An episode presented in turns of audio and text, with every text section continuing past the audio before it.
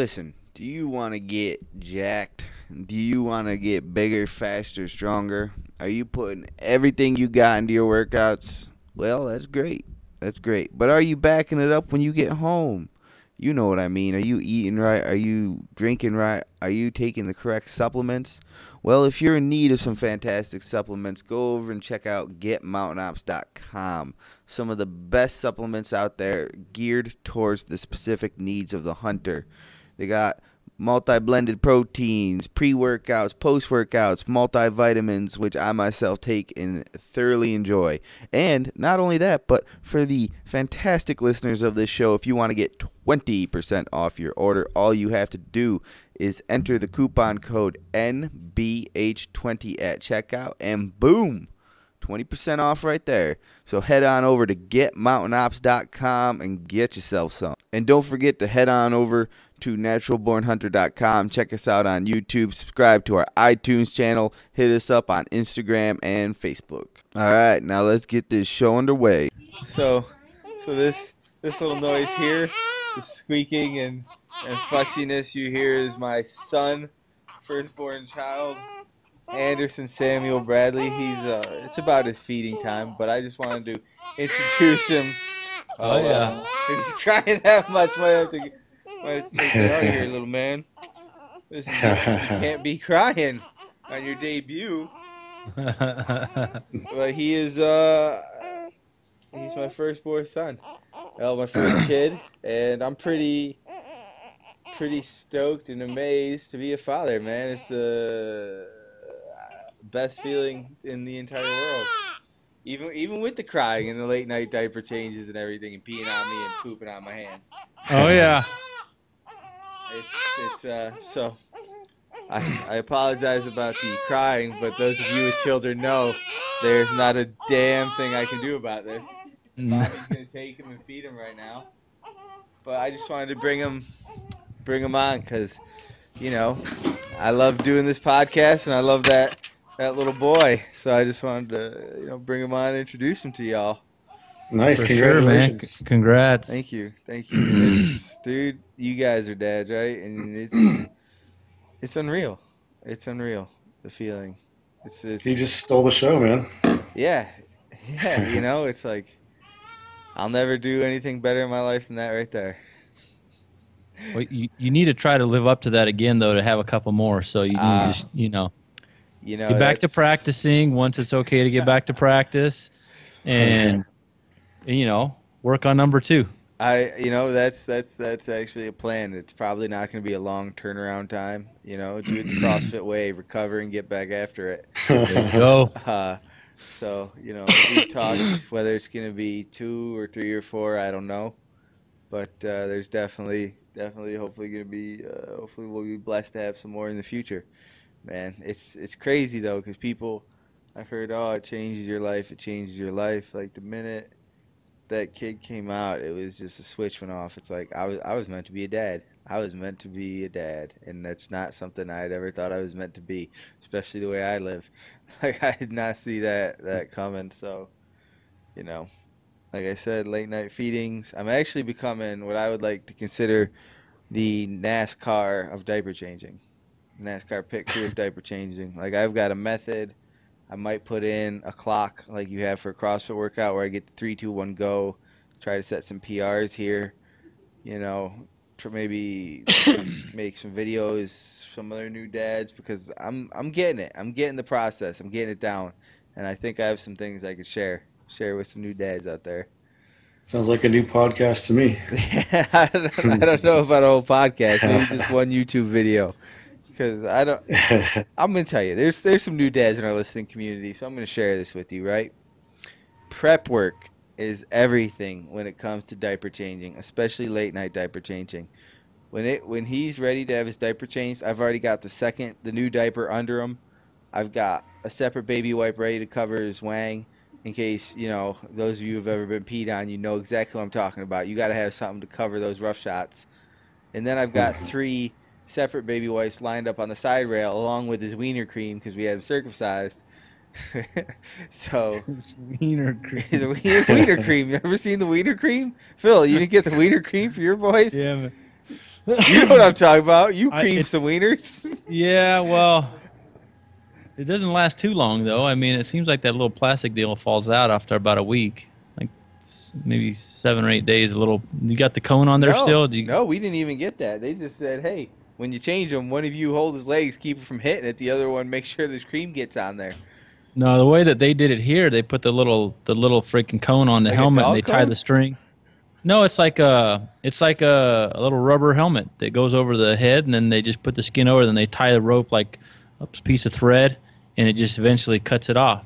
Oh, that's not how they did it here. They surgicaled it, surgeried it. See, you New York folk, you guys got to be all complicated with shit. Right. Can't you just do stuff the old-fashioned way? No, I don't know about that old-fashioned business. All I know is I'm putting wiener cream on, and it's a race. Because here's the deal, right? I got it all set up. I got everything laid out. As soon as it's go time, boom, new, old diaper's off. Using the old diaper to weigh a little bit of the butt mess, folding that under, coming in. You know, well, as soon as that diaper opens up, though, the pee shield is on.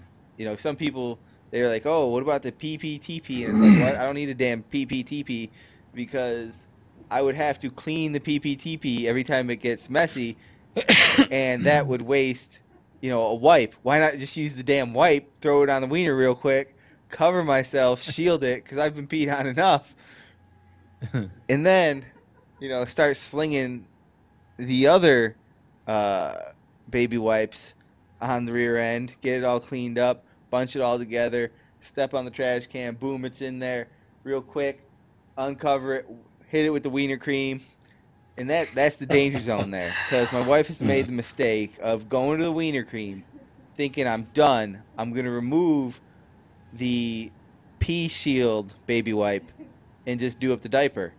Wrong. As I saw today, this afternoon, she removed the pee shield, went to fold the new diaper over, and guess what? It got in her mouth. That did not get in her mouth. It did not get in her mouth, but that boy shot a stream across the room that made me proud to be his father. I mean, Niagara Falls ain't got shit on what this kid was putting out there. It was impressive, an impressive flow stream. And so I said, you know, it's your own damn fault. You took off the shield. You dropped your guard. You know, he got you. That happens. But if everything goes according to plan, you keep that shield on there. And even if, you know, he does his own thing, sure, you wasted the diaper that's down there collecting it anyways, but that might protect his clothes, the mat, you never know. If not, he no pee, boom, flip it up, do him up, boom, you're done, off to the races. And that's the Will Bradley technique, which if any of you new dads want to see a video out there of how this is done, you know, I can somehow try to shield the nudity, if you will. And I might make that, give some tips and tricks out there to new fatherhood, because I know there's a few of you guys out there who are expecting, and you know, if you're gonna do something, you gotta do it right. And this is, ladies and gentlemen, is the Natural Born Hunter podcast, a podcast where, believe it or not, we normally talk about hunting and fitness and the occasional tale of the wiener cream. Welcome. We've got my main man, Phil Mendoza, spinning the ones and twos, a.k.a. the Big Sexy Iceman, live from Denver, Colorado, No Limits Archery, greatest archery shop on the entire planet. And we are blessed to have with us tonight his cousin Jesse, Jesse Marquez, who those of you who go to Anchor CrossFit or know of Anchor CrossFit, you know he's one of the head coaches there, co-owner. Or if you're a little bit more up to date with the archery hunting athlete world, you know he is the newly crowned Alpha Bow Hunting Championship winner. He is the Alpha Hunter for 2016. So congratulations, JJ. That's right. I am super stoked. I watched that final heat because for those of you who don't know, the Alpha Bow Hunting competition is a bow hunting competition Phil held. And the finals were made up of, was it 8 guys, or was it 8 guys left? Yep. And they had to go head to head. And Nathan, who, you know, shout out to him, he did an amazing job. videoing for us for Natural Born Hunter and putting out the live feeds, and he captured all the excitement that was in that final heat where it was Jesse and who else? Paul Black. Paul Black came in for that final heat. I'm going to tell you what, man, that was a barn burner. I mean, I don't know Paul, so no offense to him. I was rooting for Jesse, and I didn't know what the outcome was. And I'm sitting there watching this like, come on, man, you got this. You got this. And then I saw, he obviously won, but it was intense, man. It was exciting to watch, and I'm watching it over the internet. So I imagine in person it was a lot more exciting. So why don't you walk us through this? Let's open with that, Jesse. Final heat, you're going in. What's going through your mind?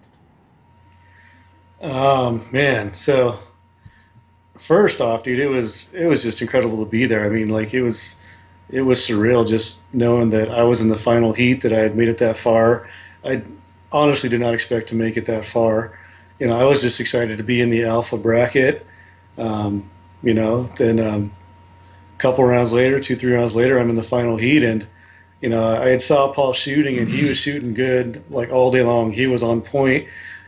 He's a beast. He was fast. He pushed the pace. So I was a little bit intimidated. You know, I just knew that I just had to honestly not think about it, just to kind of just stay cool, just play my game, just stay on his heels, make my shots, and if I felt like I could push the pace on him to make him rush it. I don't know whether or not it worked, but you know, I would just stay on his heels, try to take some shots before him if I could get up, you know, get there before he could, and just kind of see what happened from there. So that last heat, you know, I know just watching him kind of out of the corner of my eye, I could see he was a step ahead of me, and I know we would line up at the same time. I could hear his arrows going off before me, so I would just kind of listen for my guys that had my corner to say, he hit, he missed. You know, and if I heard that he missed, I would take a little bit longer just to make sure that I would hit it. If he hit, you know, I would just try to kind of get that shot off quickly just to kind of make sure I stayed on par with him. Definitely tried to make sure I got to that fifth target, get in that box, because I don't know if you saw the way it was lined up, Will.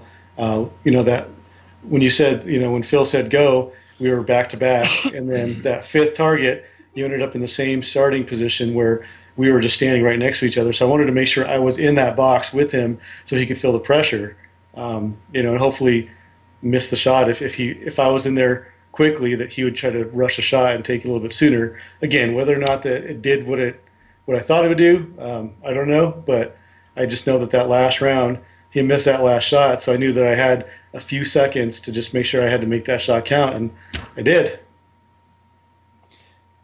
Yeah, I was wondering actually when I watched it if he missed that last shot, because it looked like you were taking your sweet damn time, and I obviously didn't know, and I was like, Jesse, what the? You're not gonna win going at that pace, boy. Yeah, it was fun. Our targets. His targets were right next to each other, so I saw that he missed. So I took a few extra seconds. I debated trying to get the shot off before him. But I knew, like I said, if I drew back when he was drawn back, it was going to put a little bit of pressure on. Because I saw that he wanted to, you know, throughout the day, I saw that he wanted to be the first one down. He wanted to get those shots off first. And, you know, there's a game plan to that. You know, like if you get done a lot quicker, and even if you miss a couple shots, you're still getting done faster. So you bought the time there. Well, I knew that if I was just a few seconds behind him and he missed, well, that gave me 20 seconds to get a shot off. You know, if I hit it, then great. I just bought myself 20 extra seconds. If I missed, well, that was my strategy down the drain, you know? Yeah, it was neat to see how some people, because the way we created the event, you know, with that head-to-head round is I gave people a bonus arrow. So it was 5 targets you had to shoot, but you had a 6th arrow. And some people shot their 6th arrow, some people didn't. And to see where people chose to shoot their bonus arrow, some people would save it towards the end. Some people would use it right away. And some people would go back targets. After they'd shot 3 targets or 4 targets, they'd go back to their first target and try to shoot it. So there was a lot of strategy involved based on, you know, where you feel you were at. And like Jesse said, you had a spotter. I let you have a spotter with you there to tell you, yes, you hit, no, you didn't. Because if anybody shot clay pigeon targets before, sometimes you'll shoot an arrow right in the center or right on the end of it, and the arrow will won't completely break the clay. It'll just bust a little hole in there, and sometimes it's hard to see, especially if you're moving fast, your heart rate's beating, and you don't see that you broke it. I wanted them to know that, yes, you broke it, so you're not going to sacrifice using another arrow at the station if they didn't need to. So to watch how people shot their bonus arrows is pretty neat. Wait, so how many bonus arrows were there? One bonus arrow. Yeah. So to go back, well, just to kind of explain to people that didn't get us, haven't seen any of the coverage or didn't understand how the event rolled out, and it was something that was difficult to explain. I mean, I tried to do it on some of the Championship Bow Hunting podcasts, and I tried to explain it as best I can, but until you got out there and just experienced it, it's new, right? It's a completely new event. So day one was a qualifier round. It was a 30-arrow qualifier round, and what we did with the targets was all marked yardage, some 3D animals, some 2D animals. You were shooting at a bonus ring, 12, 10, 8, and then if you hit anywhere outside the 8 ring, it was -3. So it's not a 5, it was -3. But to kind of throw the wrench more in the system, there was some targets that I gave a par plus is what I kind of call it. It's a par plus game. So as to where a par plus game like IBO 11s or ASA 12s, whatever the case is, it's a par plus game. In some scenarios, the shooter got to pick. I had a couple scenarios where there was like a 35-yard wolf or like a 52-yard wolf. And if you wanted to take a shot at the 52-yard wolf, you knew what the yardage was, but every bonus ring, with the exception of the -3, was worth bonus points. So it was like 4 bonus points. So if you hit a 12, it's actually a 16. Oh, I like that. If you hit a 10, it's actually a 14. If you hit an 8, it's a 12. So that's where you got to go up there and you say, you know, I think I can at least hit a 10 or I can at least hit an 8. So if I at least hit an 8, I'm as good as I could be if I hit a 12 on the close shot. So that's where it was up to people to see where they wanted to play.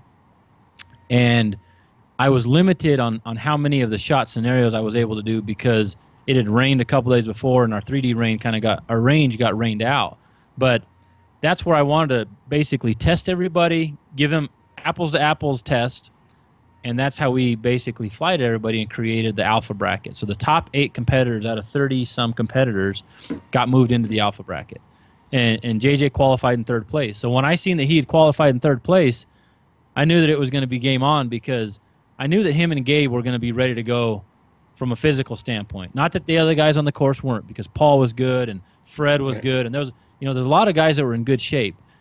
Dylan, who was a pro shooter and shop shooter for me, and Bo, who's my main Bowtech guy, right? Those two guys were in 1st and 2nd. I know those guys can shoot a bow, and I'm not saying those guys aren't in good shape, but I know they're not in the shape that JJ or Gabe are in.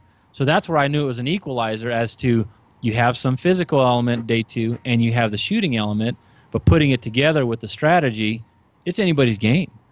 And that's what it was fun to see. So day one, qualifier rounds, we shot targets out to, 61, 62 yards or whatever that elk was, I think. Yeah.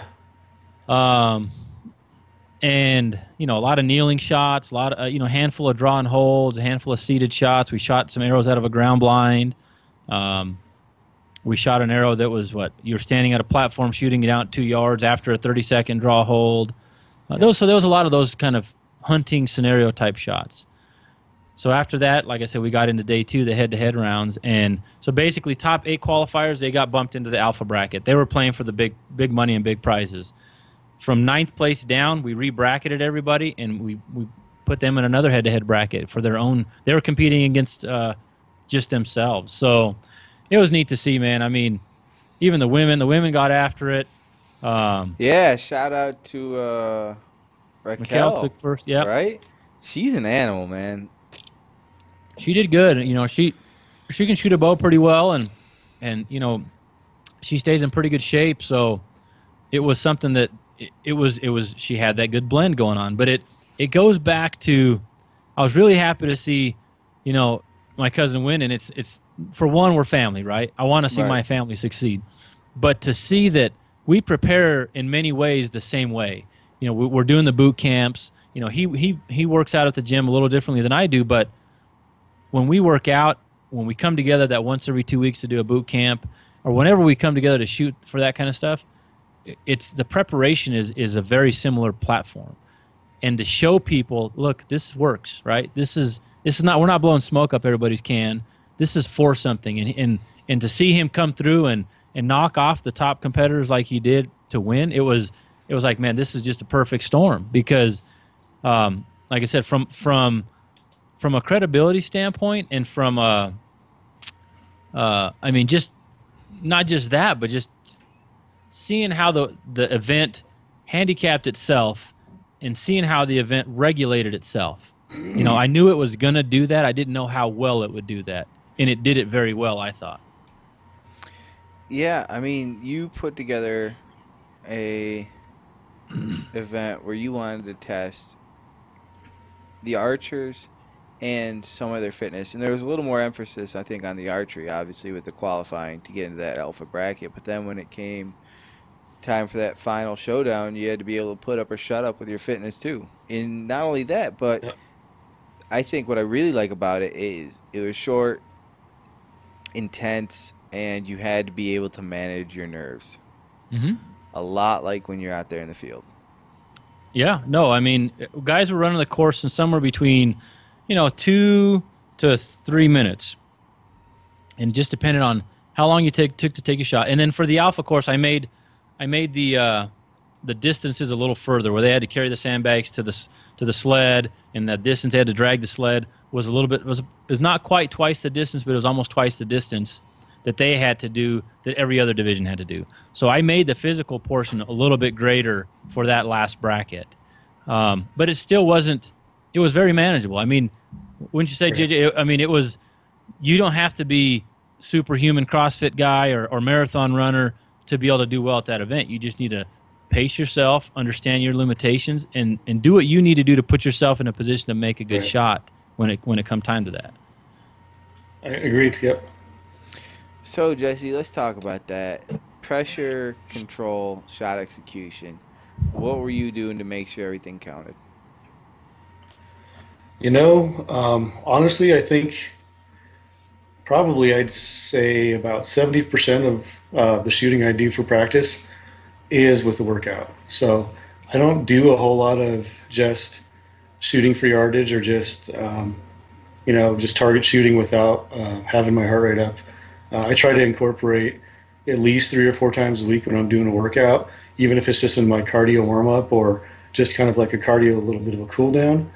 That's my shooting. And a lot of times it's not even more than 20 yards. It's 10, 15, 20 yards. So for me, it was kind of, I knew what to expect. I knew that, do what you got to do, whether it was running to, dropping the sandbag off on the sled, running back, take a deep breath, draw back, take another deep breath, and then slowly let it out until I find that pin, find that target, and then let it go. And what would you recommend to people out there who are trying to become better under pressure or under the high elevated heart rate? I think just do just that. It doesn't need to be, you don't need to practice 60-yard shots in a mile run. You just, do a set of 5 or 10 burpees or run, like a short distance, like a 100-meter sprint, and take like a really short shot, because even those short shots, just learning how to draw back your bow, learning how to just set that pin and just trust yourself on the release. I think that, like I said, it doesn't need to be any kind of 60, 80-yard shot, 40-yard shot. It's, practice that at 5 or 10 yards, get used to that, move back a few yards, do it again, start going a little bit more intense on the workout. I recommend even doing stuff where you just blast your shoulders where you don't know that you're going to be able to draw back your bow, just to make sure that you have that confidence that I know that my shoulders are tired and fatigued, but I'm going to be able to pull this back and I'm going to get that shot off. Phil, what are you doing? Phil's got it for his side call. Business. Yeah, something like that. So, what do you think you could improve on, though, for next year's competition? Because I imagine you're planning on coming to defend your title. Yeah, I got it, I guess, right? I would say so. Maybe getting my shots off a little bit quicker, getting a little bit more distance on those high pressure shots. I don't know. I think I may have told you that recently we downsized the gym because we're going to be building a new building. So really? We downsized for the time being. So that's why I've been sticking to like 20-yard shots. So I didn't get a whole lot of time to get out to 30, 40, 50 yards. So I would, definitely like to get those longer range yardage shots under pressure, for sure. And then I had only had the bow that I was using. I just upgraded to the Hoyt Defiant for 3 weeks, so definitely like to make sure I get a few more arrows into a bow before I go out there. Yeah, a little more than 3 weeks before a high pressure situation, like a competition or a hunt. Yeah, that might be a good idea.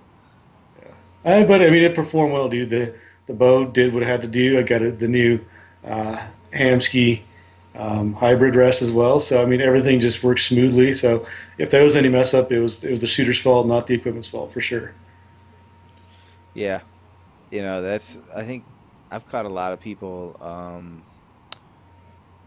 they'll blame equipment or this, that, and the other thing, and right. It's like, well, if you didn't catch it before today, that, that comes down exactly. to you. Right.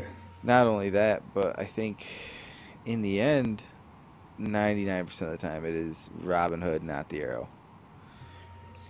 Absolutely, absolutely. So what do you got planned for this coming hunting season, man? Anything in the books? So I know that I drew an archery elk tag. I'm not sure which unit it was in yet, so I'll see what unit that's in. I'm planning on actually heading up. I know you might be coming down, right? You have. I'm working on it. We'll see with this, with the baby, hopefully. Yeah, no, I understand. But if that happens, I'll make it happen. Even if I'm just the pack mule dude or the spotter, I'm definitely down to tag along on that. I'll go over the counter for pronghorn, and then probably just grab over the counter deer tag, just depending on where I'm at too. You can check now, Jay, online. It tells you which unit you drew. Okay. I didn't know. If you go to the draw results and preference point section, okay, it'll tell you now. I just checked mine today, so. Okay. We'll do that. Yeah. So what did you say, Will? You're not sure now? What the No, I'm just saying it's a work in progress. Nothing is 100%, but it's I'm trying to make it happen. What percentage are we at, Will? 90. Okay. Right. 90. Okay. Pretty good. 90. Yes. We're going. Yeah. We're going. Yeah. That's what I'm talking about. I'll tell you what, man, my brain right now is like scrambled eggs. So it's funny, man. You operate on some kind of you can operate on some kind of tiredness level you never knew you could do before. Like absolutely. I've gone to work in all kinds of rough shape before, but nothing like those getting up to change the baby multiple nights in a row and just staying up and hammering. But, hey, I'll tell you, you can do a train to hunt event with no sleep, because I've done that. Yeah. And yeah, that was Fort Collins when you came out.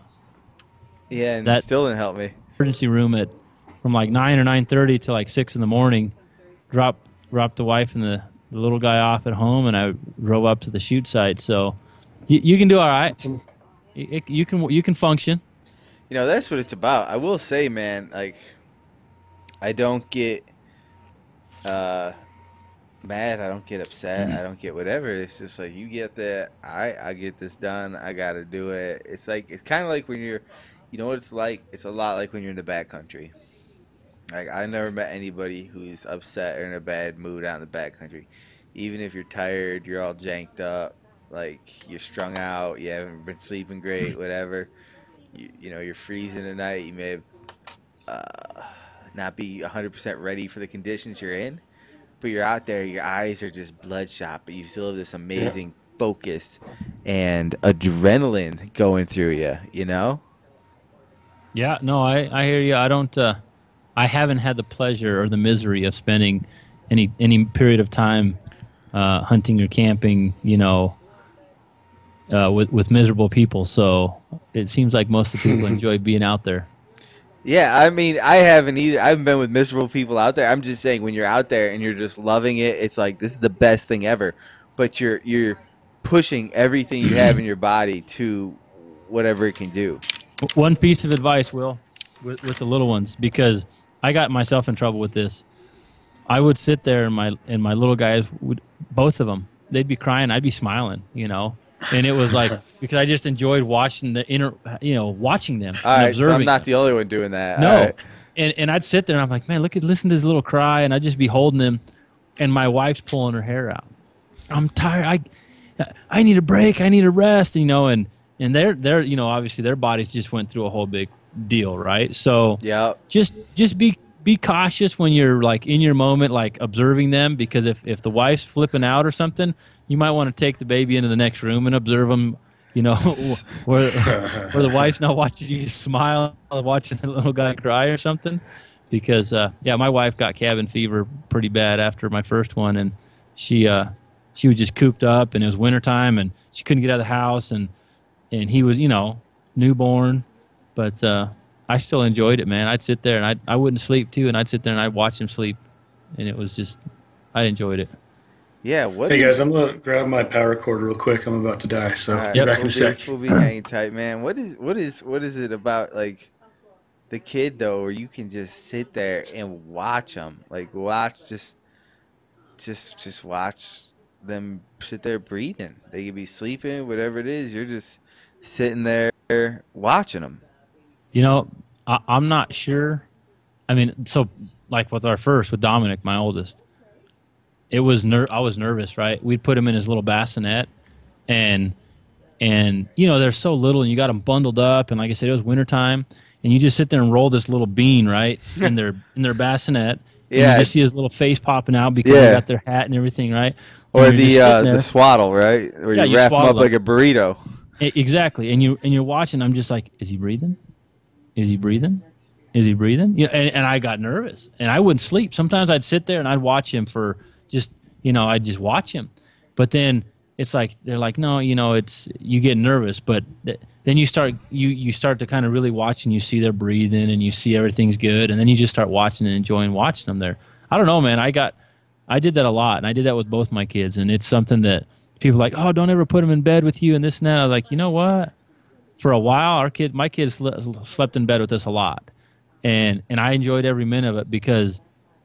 They're only little for so long, and getting to watch them and watch their sleep, and like now with my little guy, when he's taking a nap, and then every once in a while he'll start laughing or something, or he'll be talking to sleep, and I laugh at that stuff. I enjoy watching that, so because they're only little that like for so long. That's right, man. He's already a week old, and I'm already like, whoa, whoa, whoa, whoa, whoa. Let's slow this down. Dad is not ready for all this, And I know next thing I'm going to be doing is being like, all right, we're going to go connect with Phil, meet out in the Midwest, connect for our first turkey hunt. We'll show you the ropes, and it's just going to all come so damn fast, man. And I don't know if I'm ready for. I like it the way it is right now. It's like that moment where I'm on the couch or whatever, and like I put him on my chest, and he's curled up in that little tight position that babies do, and it's like this is the greatest feeling in the world. Yeah, it's a peaceful feeling, man. It really is. And then once they get older, then they want to start running your life. Really, I'm learning that right now. My 6-year-old Dominic, that kid has a high energy motor, and he needs to be going and doing something like now. So I don't know. It changes. It's still enjoyable, but it changes. You just got a lot more to do with him now. And then you can be like JJ. He's just graduated a couple years ago. Zeke graduated 2 years ago now, or 1 year, a year ago. Oh, sorry, I lost sound for a couple minutes there. That's all right. He graduated 2 years ago now. 2 years ago. From high school? Yeah. You have a kid who graduated high school? He just finished college this year, actually. He went to a technical trade school. What? Yeah. That's unbelievable. Yeah. Yes, sir. Yeah. That's awesome, man. Yeah, for sure, man. It's, I don't know. I love my two kids, and that's all I want. I went and took care of that. Yeah, I hear you. I had no idea what it's about before this. I'll be honest, I was a little bit ignorant. I didn't But no one can explain it to you. You can't tell somebody about it. You can read all the books you want, man. Yeah. It's like I'm not trying to tell anybody out there what it's like, because it'll probably be different for everybody out there. But for me, becoming a father has just been an unreal and amazing experience. Yeah, and it just it keeps getting better, man. I mean, it's hard to describe it. Like I said, just like the stuff you've just experienced now in the last week, you know. It's just different kind of experiences now that it's a trip, man. Everyone, they'll just do something, and their personalities that they start to develop is pretty cool. Like Dominic, you know, he's watching the tournament last weekend. Dad, when am I going to be able to compete in that? Dad, why? How come I'm not old enough to compete? You know? How tall has he got to be to ride that ride? Right? Yeah. How old do I have to be, Dad? You know, so. Yeah. Dom always gets super bummed whenever we're doing the boot camps and there's not enough equipment or there's not a light enough, you know, kettlebell or something for him to use. You see the look on his face. It just drains him. He gets pissed, man. So, like, some of us will use a pack, and sometimes we won't use a pack. Well, if we're using a pack, I won't let him put any weight in his backpack. And he gets pissed, man. Yeah. It's like, Dad, how come I need to be able to do the same thing, you know? And it's, oh man, it's a trip. He'll sit there and pout sometimes because he wants to do the same things as everybody else. He wants to run with the big dogs. He does, man. That's great, man. That's what I hope. Hopefully, you know, you never know. I'll support him whatever he wants to do, but like, I'm looking forward to that first hunt. Oh yeah. It was very memorable for me, but everybody's got to be different with with the situations. But for me, it was pretty neat. Yeah, man. You only get to do that first one once. Yep. Luckily, there's a lot of big game species we can try a first one out on. Yeah. So Phil, yeah. What do you? It's getting to that time, man. What do you got put in? What are you drawing? So I drew a high country mule deer tag, and I drew my either sex elk tag in a limited draw unit. Again, I drew last year and this year. I didn't expect to draw this year, but I can get a second tag, a cow tag. So when you come down, I'll still have a tag in my pocket, a cow tag, but we can go chase elk in another unit. And I did not draw pronghorn in the draw unit I applied for, but I can get over the counter tag for that as well. So pronghorn's always tough for me, man, because the shop that's the busiest time of year is July and August, and pronghorn season opens August 15th. When's it close? What's that? When does pronghorn close? It's like September 20th, but usually into September I'm busy chasing deer and elk, so I kind of, I don't want to say I forget about pronghorn, but I just...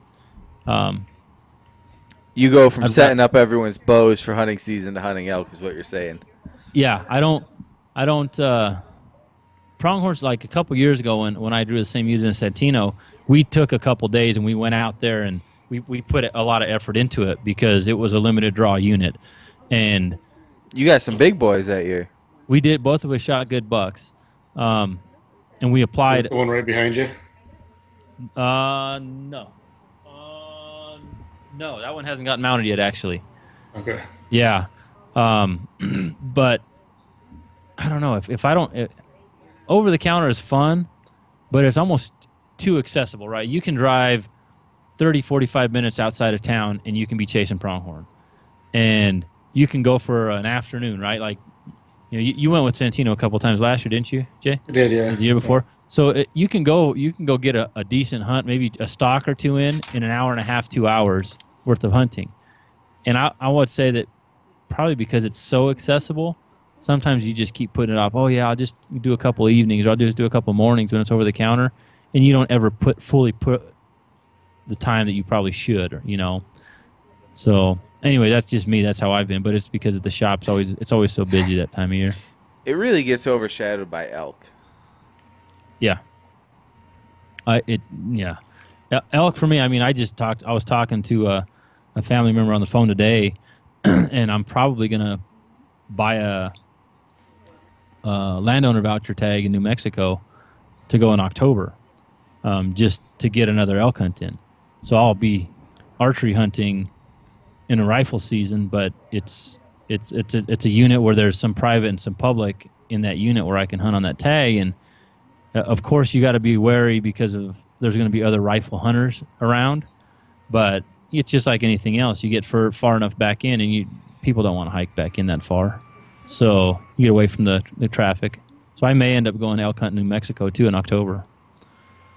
Do you have enough room in your freezer for all these? I got 3 freezers. All right. You're good. Yeah.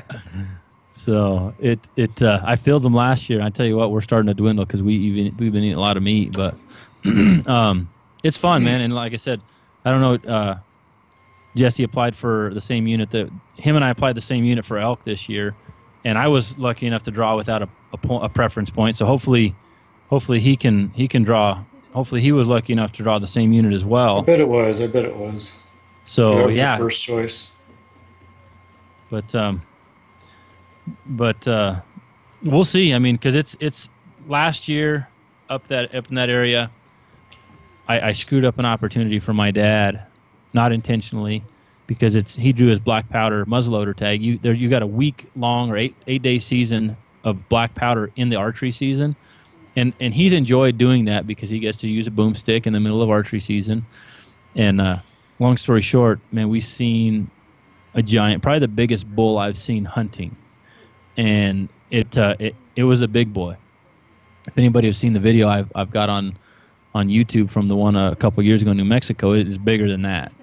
And so we saw him, and he wasn't very far. He's got cows, and I told my dad, I said, you take a direct line through the trees and you go at him. I'm going to drop down, because I just was like, I want him to get an opportunity, because they were in the middle of this meadow, and he's got more reach with the muzzleloader than I did with my bow. So I figured if he can get within 150 yards, I've seen him kill elk with his muzzleloader at 150 yards. Long story short, he got to the edge of the tree line, and I was going down about 200 yards below him. When I'm about to peek out to look up into the meadow, there's a friggin' satellite bull right there staring at me about 30 yards away.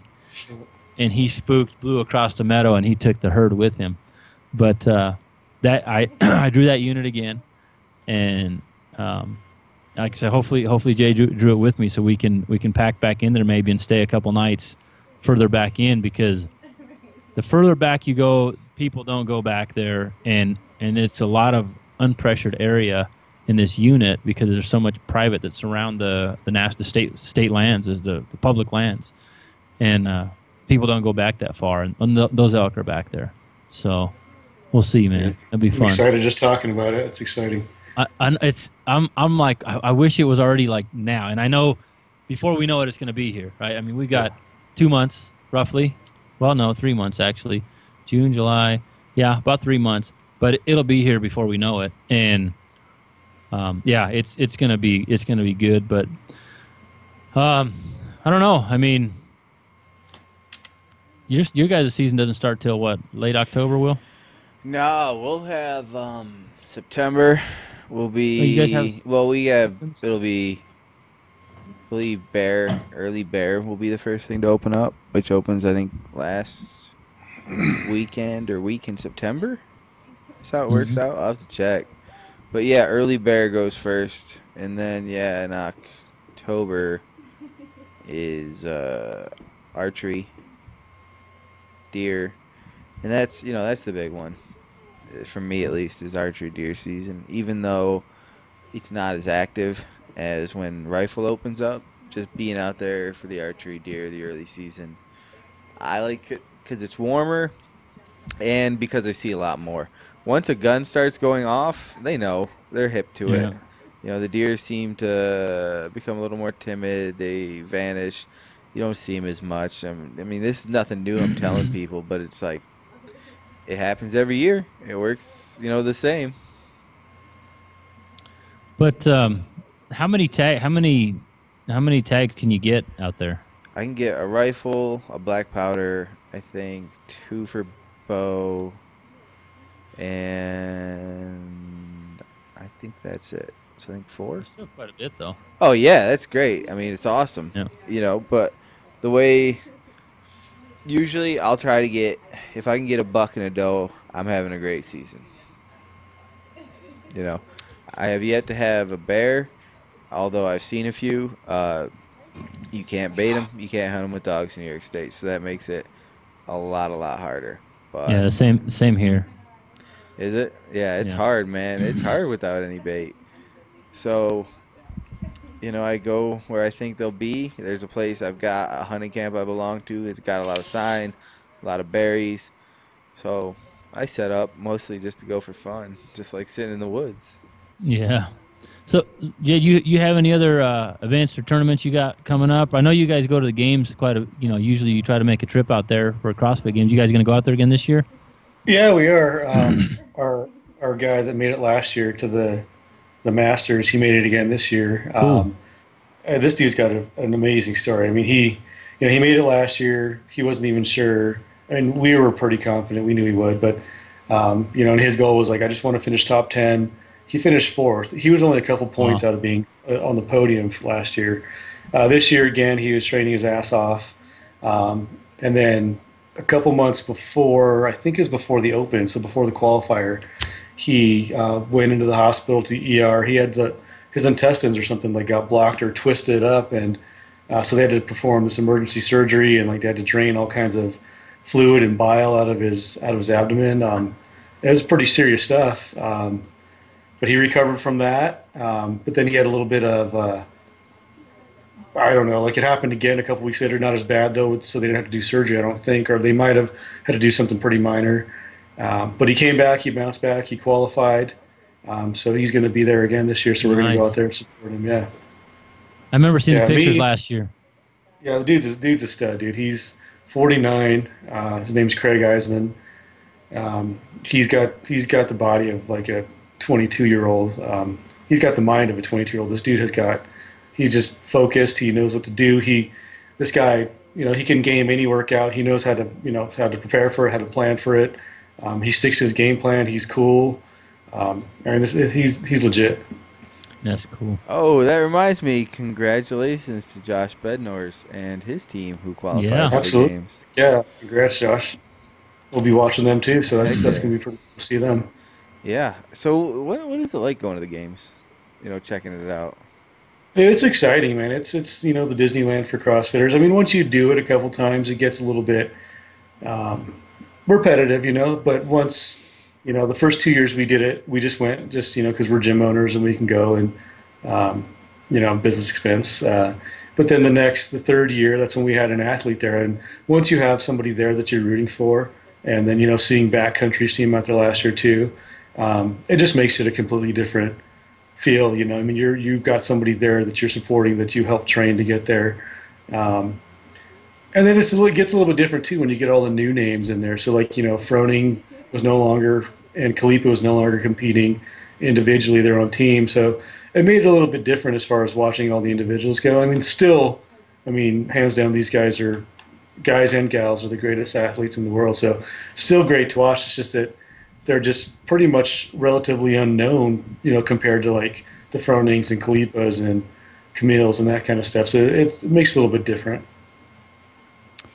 Yeah, you know, so maybe it's just me that I don't watch enough TV, but I've seen they've actually televised on ESPN some portions of the events, right? They do. They just do that purposely, just a few of them, and then they don't do any more. I've just never seen any more. I've only seen like one or two from last year's, and the year before was the same way. Yeah, so a lot of times they'll just show a few things at a time. So they'll show like the men's and the women's event 5, you know, and that's all they'll show. And then the next day they'll show, the finals, whatever. A lot of times they don't show a whole lot of the Masters on TV, because the big things to watch are the teams, the individual men, the individual women. So then they'll only show a little bit of it, because if you think about it, we're out there for, I'm going out there on Tuesday. That's when Craig starts, Tuesday through, if he qualifies through Thursday, he'll be there through Thursday. I think the individuals start Thursday through Sunday. So they're long days. They're good, solid 8 to 10 hour days. So they cut a lot of that out for sure, just to keep the excitement, keep the spectators excited on TV and that kind of stuff. But can you watch the rest of it on like YouTube or anything, or is it? You can, yeah.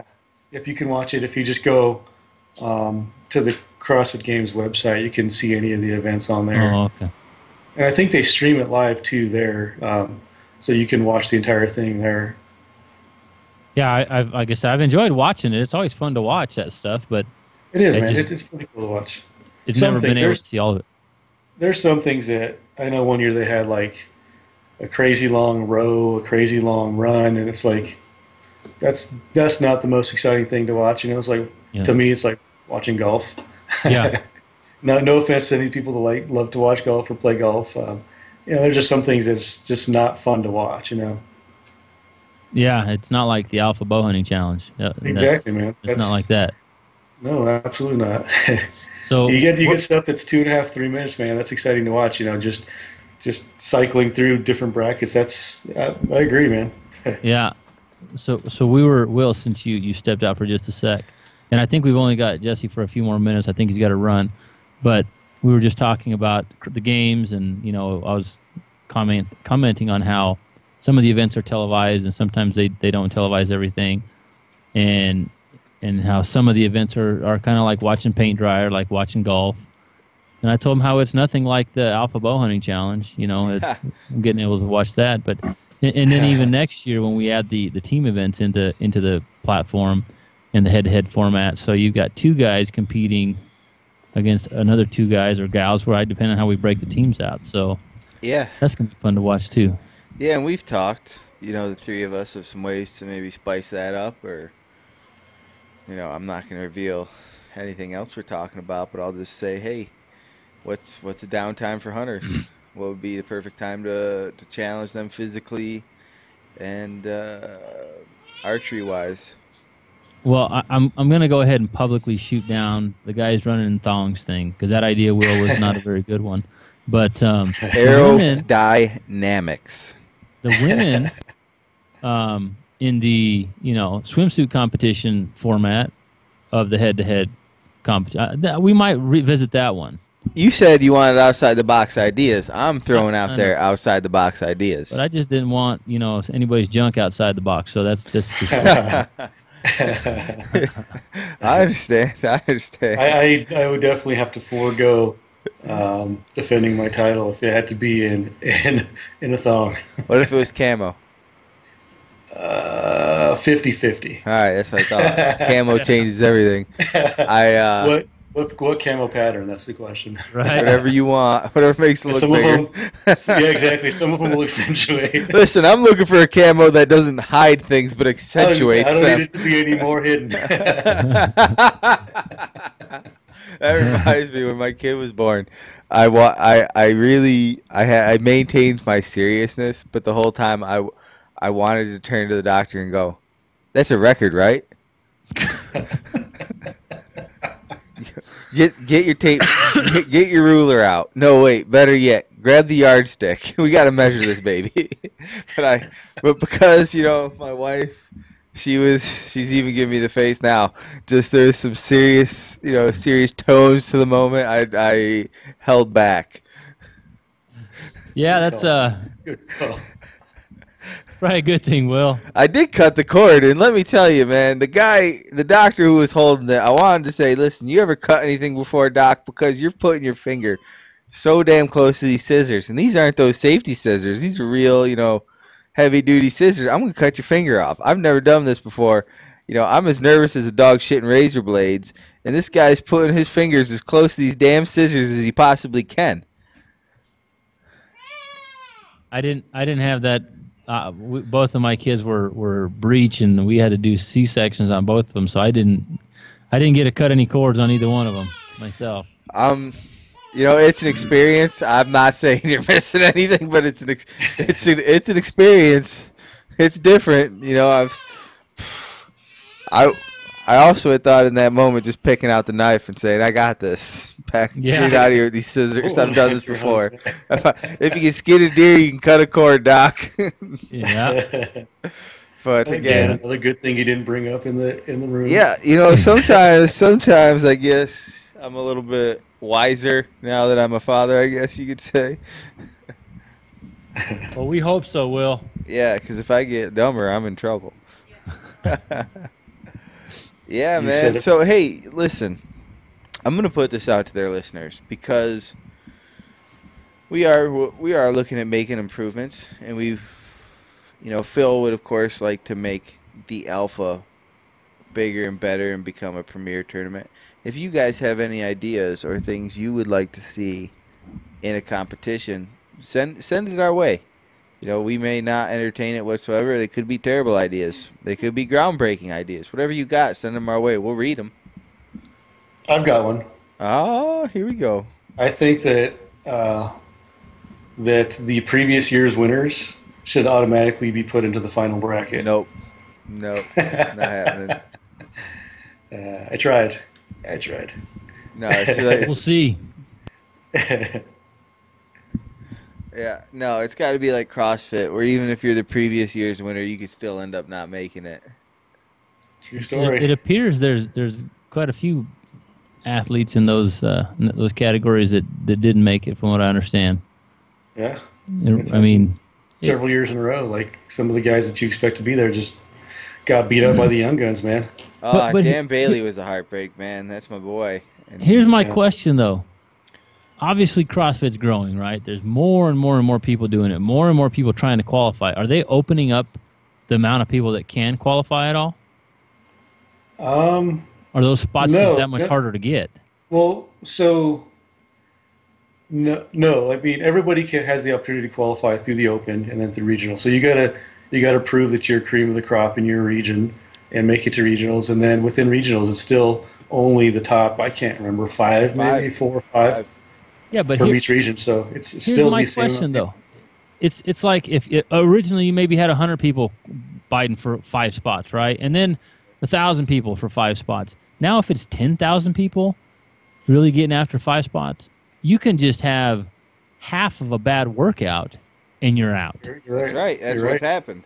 Yeah, but see, that to me, I don't like that, because there could be some of those people that, like you said, maybe in that format of the games with the longer, you know, more competition, more events, this and that, they thrive in that. And they maybe never ever get to that stage because of whatever happens in a regional or an Open, you know, and maybe not so much the Open, because those are just the workouts that they prescribe for everybody to do, right? And you got to do it at your gym. Yeah, so I'm just wondering, are they going to start opening up more spots or open up more or shrink the regions? Because then that way at least you're not still, like, you know, bidding for 5 spots out of 100,000 people. I don't know what it is, you know, but I don't know. Right. And actually, funny enough, they actually just changed it in the past couple of years, where they actually expanded the regions. So it went from, like, you know, being more regions, smaller regions with 2 or 3 qualifiers, to combining, I can't remember how many in each region, how many of the regionals into one super region, I think they call it, and then now allowing 5 people. And that was because there was years where somebody in one of the smaller regions would qualify, but somebody in a completely separate region, like, kicked that score's ass. Like they even though they got 4th place and didn't qualify for the games, they still beat the 1st place winner from another region. So that's why they expanded the region, so that to make it a little bit tougher for the competitors. And it's funny, because when that happened, you saw athletes actually moving. Like, I don't know if they physically moved their house and moved, but they're qualifying out of different regions now. Yeah, you have to live, I think, in that region for a certain amount of time. Yeah, I think it's like 6 months or something. Sounds like more politics to me. You know what, Phil? You should start your own competition, and then you can make the qualifiers for those events whatever you want them to be. In an event like that, it sounds like too much work. No, it could be any kind of event. Yeah. I don't know, man. Maybe I've already host an archery event. I've already started dabbling into that, and you know what? Honestly, the event itself wasn't stressful for me. It was fun. It was getting the damn range ready. That's what was freaking. Because we were balls to the wall. We were, like, literally finishing shit the last day. Sure. I ain't lying. That range looks pretty damn sweet. So what's it like? What do you got out there? It's nice. It's just where we did everything was just on the big sighting range. We have the big portion of the 3D range that we weren't able to shoot on because it was too wet, but that will be ready for next year. And like I said, the structure and everything, the game is going to be essentially the same, very similar. The format as far as shooting multiple tournaments or qualifying for a final event or something like that, that is up in the air for potentially changing, but the game itself is going to be the same. Yeah, man, it ran smoothly. There was no hiccups. There was no, there was no downtime. There was not a lot of downtime. There was no downtime where you were sitting, waiting, twiddling your thumbs. It was, everything was back to back to back. It went perfectly. I mean, well done. I appreciate it, man. It was, I don't know, like I've done a lot of events and seeing, and I pay attention. I'm not saying I did everything perfect, but I saw where other events have fallen short, or other events aren't exciting, or other events, and just the element of adding music to people competing. I love that. Yeah. I can guarantee you're not going to get that in another archery competition. No. You got people holding people's umbrellas and hushing the crowd. Yeah. Yeah. And I like that, I thrive on that because, and it's funny because I've talked to a few people at the gym where I told them where Becky knows me so well that she knows now not to be yelling and cheering me on like, super loud and you got this, you could do this, blah, blah, blah. She knows that I need to be just in my zone. I need to be where I'm just, just not focused on the stress or on the competitiveness of the situation, where I can just be just chill, just relax, just not even thinking about it. And she did well, and I applaud her and love her to death. Yeah, man, you had a good look. That music, that's where it was coming from. Is that music helped kind of drown out a lot of the people. Like, I heard people cheering for me. And that's great. I love that. Don't get me wrong. But when it's just all just you hear everyone yelling your name, you got this, you could do this, and then or if you miss or if you hit, the cheering's great. That it's just being able to drown kind of that stuff out for me kind of helped me calm myself a little bit.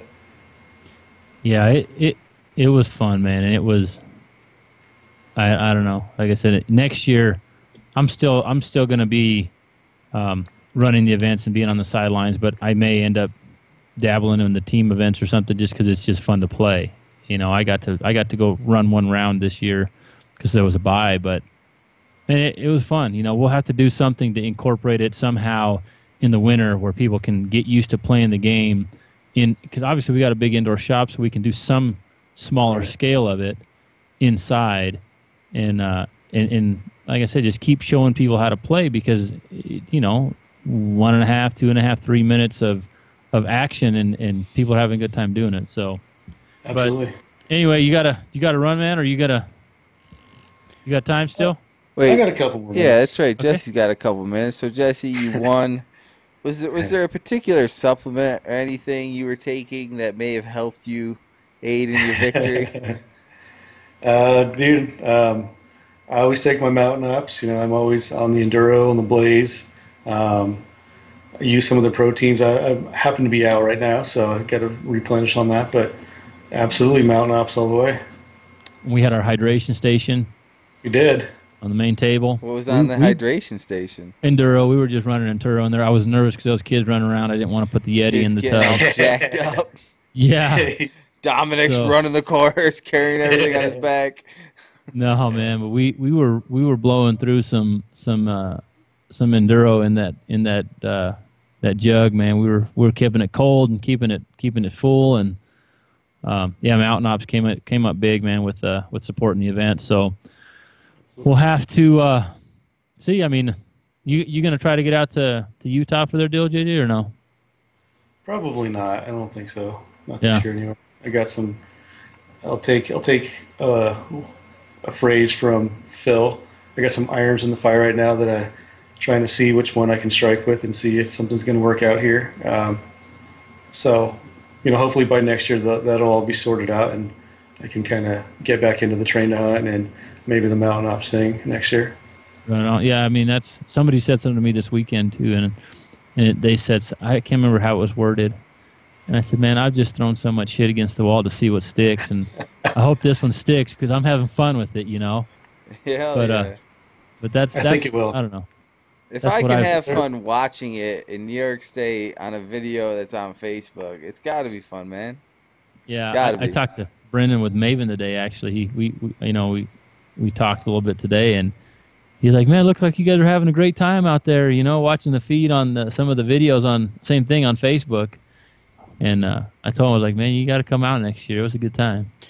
It was a blast, dude. Even the 30 target, 2D, 3D shoot the day before. The fact that there was that many targets and we were able to kind of spread out and do groups of 2s and 3s, made it move pretty quickly, pretty smoothly. I had a lot of time to shoot the shit with the people that and meet new people and make new friends. So it was set up perfectly. I look forward to next year as well, for sure. Which that brings me back to this. Great things about Mountain Ops and Maven Binoculars Optics is they support this podcast, and they do it by giving us some sweet codes you guys can put in at your purchases. If you're getting some Mountain Ops, you just head on over to GetMountainOps.com and you enter the coupon code NBH20 at checkout, and you save 20% on your purchase, which is fantastic. And then, yes, sir.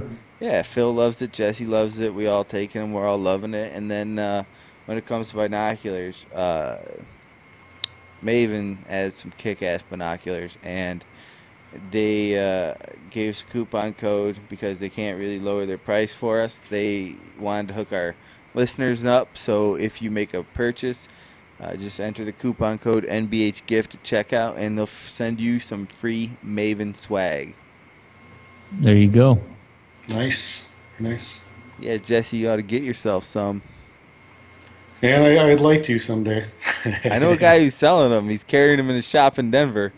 Well, technically, I'm not selling. I've got some demo. You're demoing them. Got some demo binos. Demoing. If you want to check them out in person, you're in the Denver metro area, head on over to No Limits Archery. Phil will hook you up. He'll show you them. He also happens to have a state-of-the-art indoor range, outdoor range. Sells just phenomenal equipment, bows. His Bowtech knows. They all know what they're doing, so check it out. If you're in the upstate New York area, you want to get together and shoot, I'll let you look through the binoculars, check them out, whatever you guys want. Just so you can check them out, because we believe in them. If we didn't believe in them, Phil wouldn't put them in his shop. I'll tell you that right now. For a short time, I had them side by side with a couple other name brands, and some people were looking at them side by side, and it was basically the same kind of end result that I was coming to, where it was, these are as good or better than some of the high-end name stuff on the market for half the price. And to me, it's a no-brainer. As hunters and outdoorsmen, you want the best. You want the best your dollar can buy you, right? Not everybody's dollar is the same, but if you can get the same quality product for half or 60% of the high end stuff, right? Quotation marks. Then to me, it's a no brainer. And the people over there at Maven are just awesome to deal with. So super happy to be working with them. Yeah, Brendan, great guy, great guest. We'll have to get him on because I got more questions when it comes to optics. All right, fellas. Well, I better run. The wife's texting me. I'm supposed to be somewhere, so I got to head over there. Thank you for having me on. I appreciate it. Yeah, man, for sure. So, hey, real quick, not this Sunday, next Sunday, if you're in the Denver metro area, 8 o'clock, we've got the Alpha Boot Camp. We're going to get after it, 8 o'clock in the morning. Yes, sir. What's the date on that in case people are listening to this at a weird time? June. Give me one sec. June 12th. June 12th. There you go. Also, I believe we'll have live coverage. I think there's 2 Train to Hunt events this weekend coming up. We should have, I think we'll have live coverage from both. Awesome. And, head on over to iTunes, subscribe to this podcast, give us a like, hit us up on Instagram, Facebook, Natural Born Hunter, follow Jesse, Anchor CrossFit, this is a great group to be a part of.